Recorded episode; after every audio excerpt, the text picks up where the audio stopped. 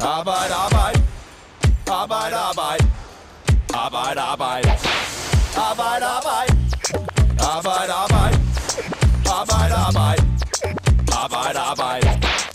Arbejde, arbejde.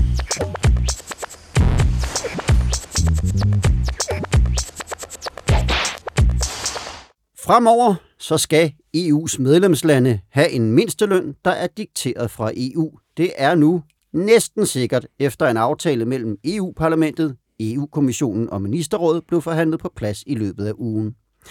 Det sker blandt andet for at undgå fænomenet working poor, hvor folk ikke har råd til de vigtigste fornødenheder, selvom de har et fuldtidsjob. Men i Danmark, der er den aftale langt fra populær, og Danmark har modarbejdet den, så længe den har været på tegnebrættet. Men hvad ved vi egentlig om aftalen? Hvorfor er den så upopulær i Danmark, og hvad kan vi stille op for at undgå, at vi selv bliver tvunget til at indføre en mindsteløn fastsat ved lov, og dermed undergraver hele den danske model? Det handler den her uges Arbejde Arbejde om. Jeg hedder Morten Olsen. Mine gæster, det er dig, Peter Keiding. Du er journalist på Fagbladet 3F. Velkommen til. Mange tak. Og så er det Marianne Vind. Du er med på en uh, internetforbindelse. Velkommen til dig også. Tak. Du er EU-parlamentariker for Socialdemokraterne, og så er du tidligere næstformand i HK Privat. Ja. Jeg vil gerne starte hos dig, fordi når det her spørgsmål om en EU-dikteret mindsteløn møder så meget modstand i Danmark, ikke, så er det på grund af den danske model, der jo kort fortalt går ud på, at fagforbund og arbejdsgiverorganisationer aftaler regler på arbejdsmarkedet internt med en minimal indblanding fra lovgivere. Og lige præcis lønnen, den er helt, et helt centralt punkt. Og for en, der har videt sit arbejdsliv til Danmarks store arbejderparti og fagbevægelsen, Marianne Vind, hvad betyder den danske model så for dig? Det betyder alt. Øh, jeg ønsker at bo og leve i et velfærdssamfund, og, og vores overenskomstmodel, vores danske model, er fundamentet for, at vi kan have et velfærdssamfund, fordi vores høje lønninger giver høj skatteindbetaling, og det giver et velfærdsstat.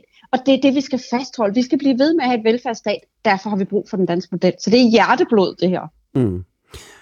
Og hvorfor er tanken om en EU-fastsat mindsteløn så så bekymrende? Jamen, mindstelønsmodellen, er der nogle politikere, der vedtager den, øh, er jo en helt anden model, end vi har overskudsdeling fra virksomhederne via overenskomstforhandlinger. Når politikeren fastsætter en mindsteløn, så kan de jo både sætte den op og den sætte den ned. Og 22 lande i EU har jo en mindsteløn i dag, den kunne de jo bare sætte op. Så når EU nu får et værktøj, hvor, hvor alles ønske er, at det er fordi EU skulle hæve den her mindsteløn, der er i de 22 lande, jamen så kan EU en dag jo også sætte ned igen. Og det værste, der kunne ske, det var, at den spreder sig til Danmark. Mm.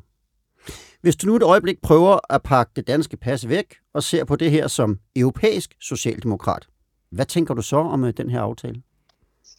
Jeg er fuldstændig enig med mine kolleger om målet. Vi skal have udryddet working poor i Europa. Det er uacceptabelt i 2022, der er mennesker, der ikke kan leve et arbejde.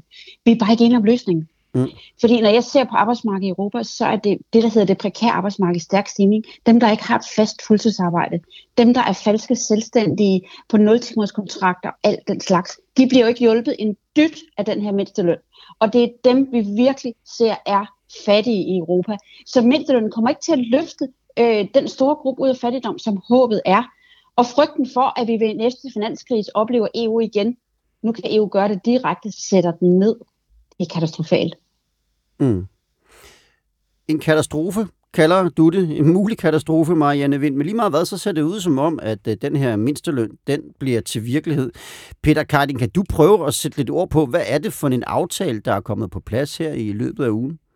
Øhm, det ved vi faktisk ikke så meget om. Nej. Øhm, altså, vi ved, hvem der har indgået aftalen. Det Mm. er jo ministerrådet, det er kommissionen, og det er parlamentet, eller repræsentanter fra de tre centrale EU-organer i det, der hedder trilog, en tri- trilogforhandling.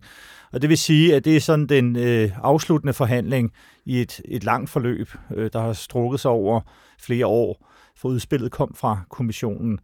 Så, så det ved vi. Vi ved også, at der er øh, en aftale om, at hvis man ikke har 80% øh, overenskomstdækning i et land, så skal man ikke, og det er der mange, der misforstår, man bliver ikke tvunget til at indføre mindste løn, men man skal lave en rapport omkring, og man, det vil så være i Danmarks tilfælde Beskæftigelsesministeriet, skal lave en rapport om, hvordan man vil få organisationsprocenten op.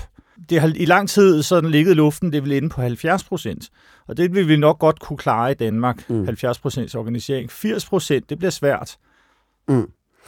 Men, øh, men, men det her krav med de 80 procent, Marianne Vind, ja. det er jo noget, der kan selv blive svært for selv Danmark at, at leve op til. Hvad tænker du om det?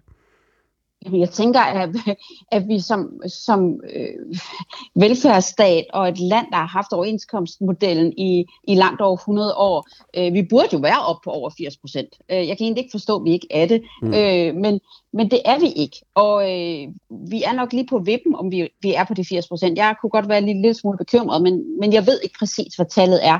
Øh, så, så måske vil vi allerede, så snart den kommer, få problemet. Og det, der vil ske, det vil være, at Folketinget skulle kigge på, hvad gør vi for at løfte overenskomstgraden i Danmark.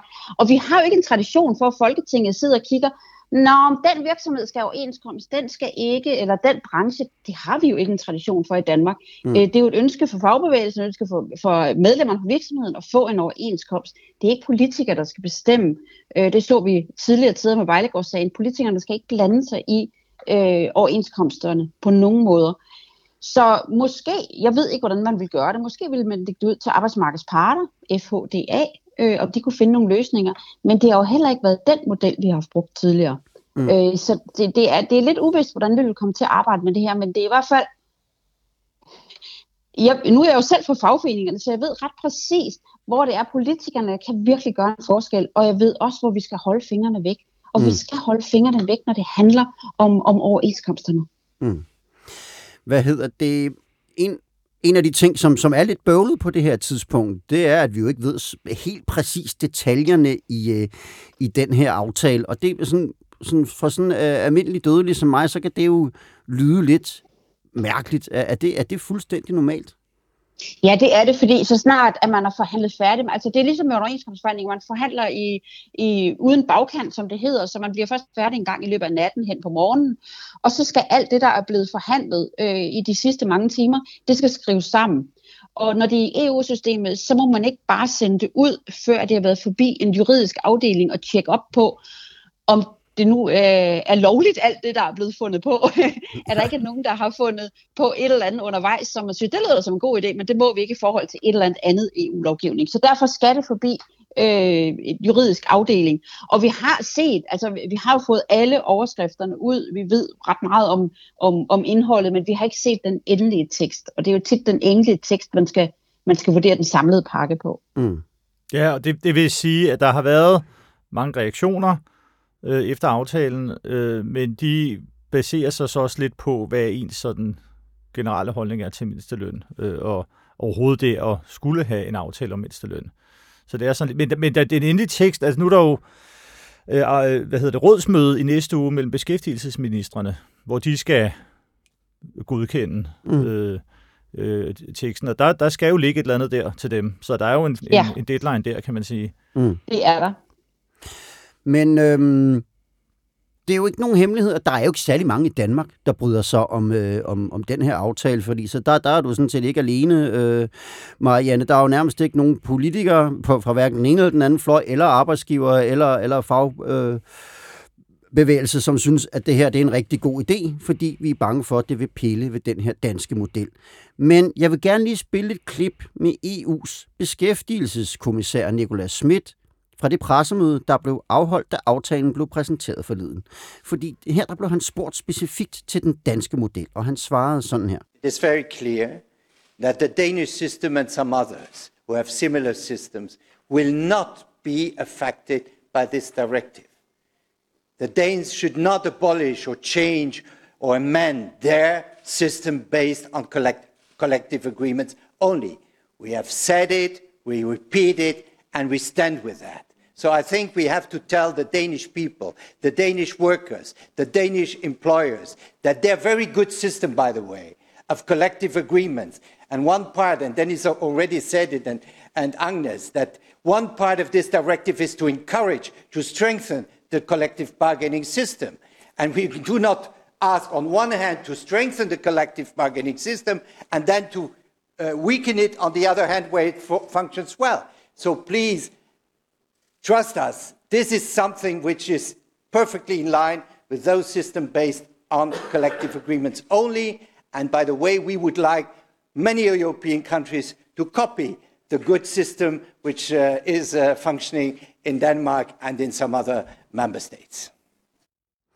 Så helt kort, det han siger det her, det er, tro nu på os, tag det stille og roligt, der er ikke noget EU-direktiv, der kommer til at ødelægge den danske model og pålægge os en lovfastsat mindsteløn. Han ser faktisk Danmark som et foregangsland, og han vil gerne have, at alle andre efterligner noget af det, som vi gør i Danmark. Så hvorfor er du egentlig så bekymret, Marianne Vind?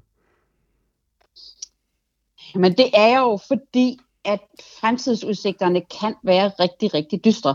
Nikolas, øh, som jeg jo kender udmærket godt, han var jo i beskæftigelsesudvalget, da, da jeg kom til, øh, og så blev han udnævnt til kommissær senere, og vi sad ved siden af hinanden, Schmidt og Vind, øh, det er efter alfabet. Så jeg kender ham rigtig godt, øh, og, og han har ret i, at der står ikke noget i direktivet, der vil pålægge Danmark at få en mindsteløn. Det er han fuldstændig ret i, og han kan jo sige det, altså det er totalt rigtigt, det han siger. Problemet er bare, er der ingen af os, der kan forudse, hvad EU-domstolen vil gøre. Hvis der nu er en dag en, der arbejder i Danmark, der får en lav løn, og de er der jo rundt omkring. Det kan være i landbruget, det kan være nogle steder i byggeriet, det kan være hotelrestauration eller på et gardneri, at vi har en, der går til 50 kroner i timen. Og hvis en af dem øh, får kørt sin sag igennem systemet, øh, og den ender ved EU-domstolen, så kan EU-domstolen jo sige to ting. Den ene ting er, at du arbejder jo i Danmark. Altså, hvorfor har du ikke meldt dig ind i en fagforening og arbejde for at få en, en overenskomst på din arbejdsplads? Fordi så vil du få bedre vilkår. Eller vil EU-domstolen sige, og vi skal huske, at EU-domstolen er sat i verden for at varetage den enkelte EU-borgers rettigheder. Så jeg tror snarere, at domstolen vil sige, ups, du tjener godt nok en lav løn. Og det er fordi Danmark har valgt at have overenskomstmodellen. Så Danmark, hvad gør I for de der 15-20 procent, der ikke har en overenskomst? De har jo ikke nogen bøn under lønnen. I princippet kunne de arbejde til 30 kroner i timen. Hvad gør I for at sikre dem? Og der gør vi ikke noget i Danmark, fordi historisk set var det ikke nødvendigt. Altså går vi tilbage i tiden, så var der et eller andet fælles lønniveau øh, i, i Danmark, fordi ellers skulle virksomheder uden overenskomst slet ikke få noget arbejdskraft. Så fordi der var så mange virksomheder, der havde overenskomst, så var vilkårene rimelig ok alle steder i Danmark. Men så fik vi jo den fri bevægelighed. Og når man i Bulgarien bliver tilbudt 50 kroner timen, så lyder det jo som guld og grønne skove. Og derfor har man, man har jo ikke nok viden om, hvad det koster at leve i Danmark. Og det er jo ikke nok. Men når man samtidig ikke er vokset op i et samfund, hvor man er vant til at have en fagforening, der kan hjælpe en. Tværtimod at har man en kendskab til fagforening fra sovjettiden som noget, man ikke havde lyst til at være med i. Så, så hvordan får vi løst den her, øh, hvis EU-domstolen kommer og siger, hvad gør I for de nogle 20 procent, øh, eller 20 procent, som ikke har en overenskomst? Det er der, vores problem kommer. Så Nikolas har ret i, at lige nu er der ikke noget problem. Så det, jeg hørte dig sige, det er, at i det øjeblik, at, øh, at mindsteløn bliver skrevet ind i et direktiv, så kan man også tage mindsteløn til EU-domstolen, og hvis først der havner der, så kan tingene risikere at blive en helt anden sag. Det er din bekymring. Ja, ja, ja det er præcis. Og Peter Keiding, der er jo flere eksperter, der har udtalt sig til Fagbladet 3F i andre medier i løbet af ugen om, hvordan de vurderer den her sag. Og hvad, hvad er det, de siger? Har, har Marianne Vind grund til at være bekymret her? Ja, det er der i hvert fald en del eksperter, der peger på. Altså, for der er jo en historik omkring EU-domstolen, som Marianne også er ind på, mm. hvor der også på arbejdsmarkedsområdet har været flere sager, hvor øh, enkelte EU-borgere har krævet deres individuelle ret. Og øhm, vi havde engang i Danmark det, der hedder eksklusivaftaler, hvor man så kun kunne få et arbejde, hvis man var medlem af en bestemt fagforening, og det blev så ophævet i 2006, tror jeg nok, det var. Øhm, eller fem, nå, det omkring. Og, der, øh, og det var jo også det her med, at man skal have, man, man skal have sin individuelle ret til at vælge, om man vil være en fagforening eller ej. Men det betyder jo så også i det her tilfælde, at der kan være alle mulige, som ikke er omfattet, eller som, som ikke har overenskomst, fordi de øh, øh, ikke er medlem af en fagforening, og det øh, øh kan de ikke blive øh, tvunget til, eller det, det, det, det kan de bare lade være med at, at have. Så, så der er hele den, hele den der diskussion omkring individuel ret og EU-domstolen og deres retspraksis, og hvad der har været af sager, der blandt andet noget, der hedder Lavaldommen. Øhm, det, det er der en del eksperter, der peger på, at det er en reel bekymring, okay. man kan have. Godt så. Jeg tænker på, måske skulle vi lige nævne, fordi der sidder måske en lytter derude og tænker, det lyder da enormt solidarisk at have en bund under lønnen, så der ikke er nogen, der falder igennem og får en ultra dårlig løn i Danmark. Mm. Øh, det kan jeg godt forstå, hvis der er nogen, der tænker, og det var sådan, man tænkte i Tyskland for otte år siden, da man kunne se, der var en gruppe, specielt i Østtyskland, var der en lille gruppe, øh, der ikke var kommet op på ordentlige lønninger. Og i stedet for at sætte et organiseringsprojekt i gang i fagforeningerne og få overenskomst til dem, så blev alle enige om, det var middelklassen, det var fagforeningen, det var regeringen, det var forbundsdagen, det var alle, der var enige om, vi skal bare sætte en bund, så er der ikke nogen, der kan få lavere løn. Men et, den bund hjælper ikke 0 timers kontrakt, og den hjælper heller ikke alle de falske selvstændige. Og for det andet, jamen så løftede den jo en lille gruppe op, men lige siden er den jo næsten stået stille, den mindsteløn i Tyskland.